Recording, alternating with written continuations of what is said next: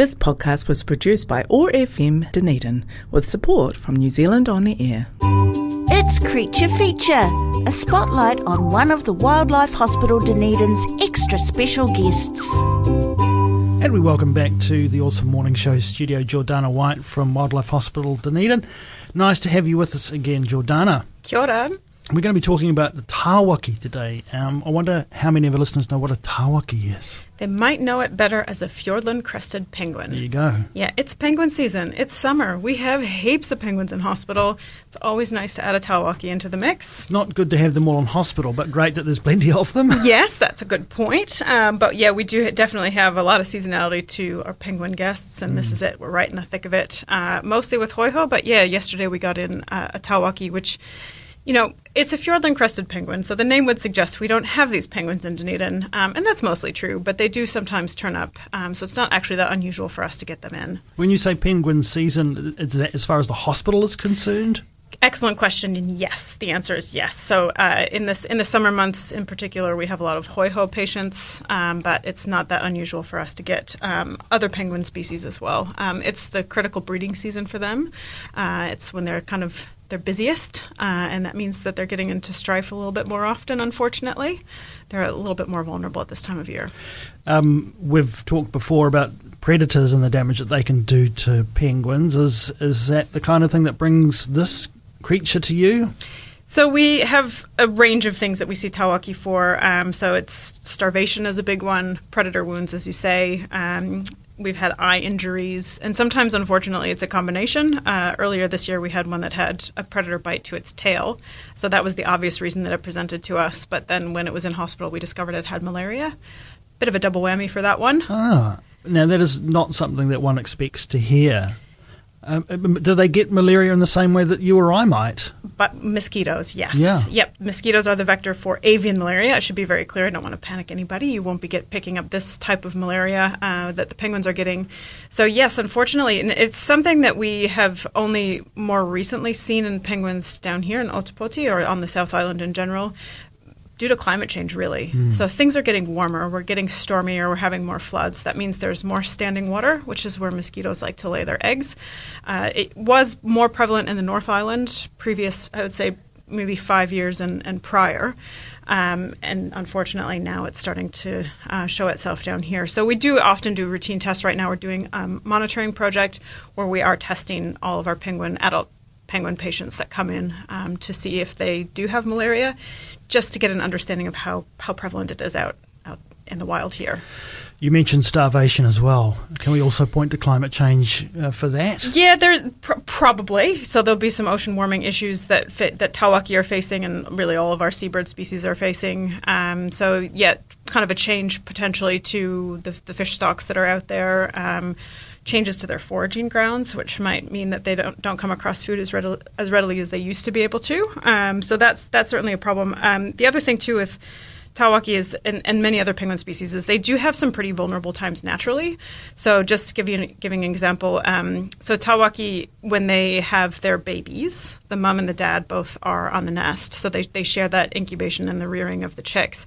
But the males are actually the ones that have the longest shift. So they may have actually six weeks where they're monitoring the eggs and the babies while the female is out foraging. At six weeks, where they can't go out to sea, they're fasting for six weeks. So you can imagine they lose a lot of body condition at that time, um, and that it may that may account for some of the starvation cases that we see. So it could be at the, when their chicks fledge, and the male finally can take can take off again to forage for itself. That's it's already in pretty rough shape, and if it's having trouble finding food, mm. then it, it really yeah, that's a really tough time. I mean, conventionally, they'd get themselves in really good nick before they started that stint, but that might not always be possible now either. Exactly. So if they start, and it's a good point because they also have this molting period where they have to have to really fatten up before that molting period. So before breeding and before molting, they are trying to fatten themselves up. So if they go into those times already not big enough, that then you have a real problem. So that we do, we do the same with hoiho, where we're checking during their molting period to see if they're fat enough. Essentially, if they haven't gone into the molt fat enough, then they're going to be in real trouble by the end of it. So it's yeah, it's, so Tawaki may be experiencing might be some natural variation as well with the starvation cases. Um, but they also, I should say, something that is so magnificent and interesting about this particular penguin is how much of a traveler they are. Um, the the um, Tawaki project has put GPS trackers or satellite trackers on a whole bunch of Tawaki just to see where they go because nobody really knew. Um, there's a period between when they're when they they've sent their chicks off on on their way and before they molt, they go out for foraging trips to fatten up, as I said, and nobody really knew where they were going. And they the satellite. I, highly recommend to all of your listeners going to tawaki-project.org, and you can see maps of where these where these birds go, and it's it's absolutely incredible. Um, so half of the birds, the first time they did this, um, half the birds went to the to the subantarctic west of Australia's Macquarie Island, which is really far away if you look at a map. Uh, and the other half were in the South Tasman Rise, which is about 800 kilometers south of Tasmania. So overall, uh, the birds were going between 4,500 and 6,500 kilometers on that foraging trip. Wow, that's a mission. Absolutely massive. Mm. So they go they so that's a foraging trip to get them to fatten up. But if they come into strife at that time, you know, you can imagine then they, they're making their way back home and they're rocking up on our shores, maybe in not such great condition. Um, so yeah, most of the time, it's like I said, it's not that uncommon to see tawaki here. Um, they do sometimes turn up in their molt, and that's a, a, period when they're shedding all of their old feathers and growing in their new feathers. And they have to. They, it takes three weeks for them to do that, which is one of the reasons they have to get fat to do it. And sometimes they'll turn up during their molt and they're stuck in one spot for the three weeks. And we had one a few years ago that decided to molt at the St. Clair pool. which is not. I mean, we're laughing, but it's like penguin soup. Oh yes, maybe not. Like he's just on the rocks, just you know, just below the pool, um, which I guess wasn't terrible, but it wasn't very sheltered, and it was quite it was quite exposed to people, which was, you know, poor penguin didn't really realize where it was turning up. It's never mm-hmm. been to Dunedin before, and unfortunately, there are some real numpties that decided that they wanted to go get selfies with the Tawaki. Um, so DOC had to move it to a little safer spot. Um, but yeah, they do they do turn up from time to time. Let's talk about the physical characteristics of this penguin because you know, you know we're familiar with our locals. How does this penguin compare? It's somewhere between, uh, it's probably about halfway between uh, korora, or a little blue penguin, and a hoiho, or yellow-eyed penguin in size. So if, if you look at the, the chart of penguin sizes, it's kind of in the middle. Um, so it weighs in at about four kilos as an adult. And next, next to a hoiho, so I'm quite used to seeing adult hoiho in hospital. Um, it looks so tiny and stumpy compared to a hoiho. I think they're so cute. Um, they're, they're, like little rugby balls, kind of bigger than a rugby ball, but you know, the, about that same shape, really. Um, and they, they are similar in size to the Snares crested penguin, which I think we've, we've talked about those before. Um, but they, and they're often confused with Snares crested. They look quite similar um, because of that yellow crest that they have. Um, so that's that's a bright yellow sort of eyebrow stripe that starts right at the base of their bill and then goes almost all the way to the back of their head. Um, yeah, they're really just solid. They're not. If you if you ever had a chance to touch one, which don't do that in the wild, obviously, but uh, they're they're really solid. You know, they look like they would be tiny and fragile. They're not at all.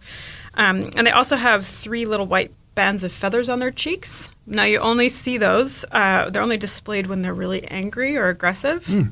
Ask me how I know. how do you know, Jordana? because they're really angry and aggressive in hospital, Jeff.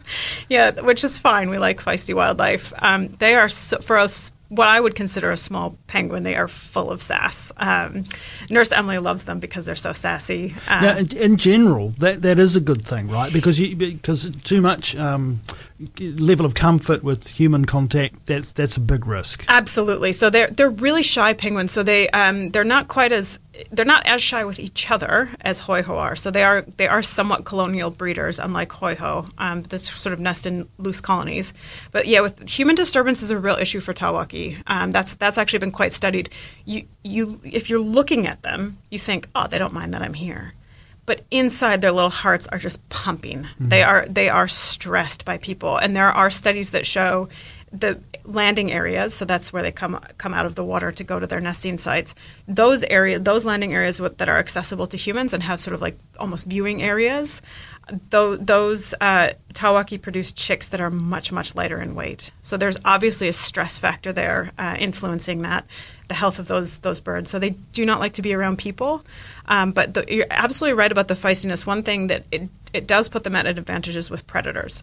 So humans, obviously, um, but in particular stoats, they, they, these this is a species that's really been quite devastated by stoats. Um, the researchers at the Tawaki Project have witnessed themselves stoats running off with live Tawaki chicks in their mouths. Mm. They can devastate a whole colony easily.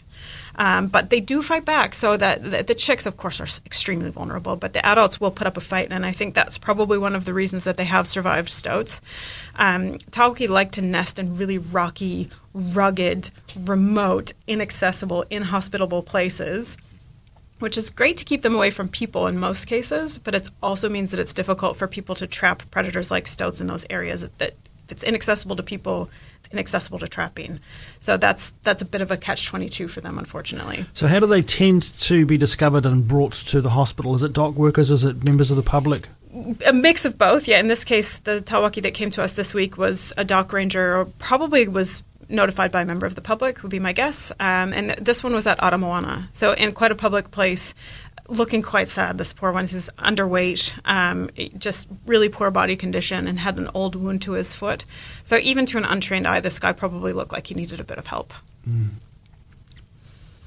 Well, so we think about um, endangered animals often when we talk about penguins. What, where would you put this creature on the scale? Yeah, they are definitely a threatened species. Um, it's an interesting question, actually, because the numbers of Tawaki out there are really hard to pin down. Uh, the previous surveys that had been done in the 1990s were actually mostly carried out by tourists who were essentially paying for the privilege of you know, being able to go and, and do a little bit of field work while they were here in New Zealand. And that's great, but that didn't necessarily result in a robust survey of Tawaki. You can imagine the, the in Fiordland, the conditions are shocking, really. So you can imagine that, that, people aren't necessarily as committed as, you know, if they're tourists as as a, a proper science project. Um, so the the numbers previously estimated had been around three thousand breeding pairs. And the Tawaki project, which is obviously doing a much more thorough job, um, thinks that it's actually much higher than that. It's actually much higher. But the problem is, we don't actually have an accurate historical representation of what the numbers were. So we don't know if the numbers that the Tawaki project are finding are dropping, or you know, if they've dropped or if they've actually increased. So it's a big question mark. So why is there a project? Why is there a Tawaki mm. project? Well, I think it's, it's because there's so little known about these birds, mm. and they are really quite interesting. But nobody really had a good handle on what was happening with them. They weren't studied very well because because of their um, you know penchant for breeding in really inhospitable areas, and nobody really knew where they were going to forage. Nobody even really knew what they were eating to be honest, they just weren't that studied, and they're pretty um, difficult to study. So I think that that's why they got uh, really inspired. Really, again, recommend to your listeners to go and have a look at, at the Tawaki Project's website. They're really, really good at their communication and what they're doing and why they're doing it. Um, they've got a great sense of humor about the work they're doing and how difficult it is. So I just highly recommend checking them out. All right, and just quickly a reminder that uh, you know if we should be somewhere uh, on a coastline anywhere, we see an injured uh, creature, a penguin penguin in this case, but in, in any case, any marine um, based mammal, what should we, or, or, bird, what should we do? So if you have, if you come across a, a sick or injured native animal, the, the, best thing to do is to call DOC. Mm-hmm. So 0800 DOC HOT, D O C H O T, it's the DOC hotline. Uh, let them know where you are and what you're seeing. It really helps to take a picture. If you don't know what you're seeing or you just want to try to explain, and if you can, drop a pin on your um, Google Maps so you get an exact location. Can't tell you how many times I've been called out for wildlife response, and they say, oh, I'm on St. Kilda. What? That's a big beach. That makes so much sense. Um, that's what all those things on our phone are for. That's right. right. Yeah. So if I can get GPS coordinates or you can send that to DOC, it really helps us get to that animal a lot quicker. Fantastic. So interesting, as always, to learn about these wonderful creatures uh, that we uh, get to learn about on the. Uh, the uh, feature here, the creature feature, but also um, through the great work of people uh, like those working on the Tawaki project at the moment. So do check out that website and do, of course, support Dunedin Wildlife Hospital as well. The Wildlife Hospital Dunedin treats sick and injured native New Zealand species right here in the heart of Aotearoa's wildlife capital. Their expert veterinary team patches up more than 500 patients every year, returning the majority of them back to the wild where they belong. You can learn more about the hospital, including ways to support this charitable trust, at wildlifehospitaldunedin.org.nz or follow their Facebook page for more fabulous creature content. This podcast was produced by OAR FM Dunedin with support from New Zealand On the Air.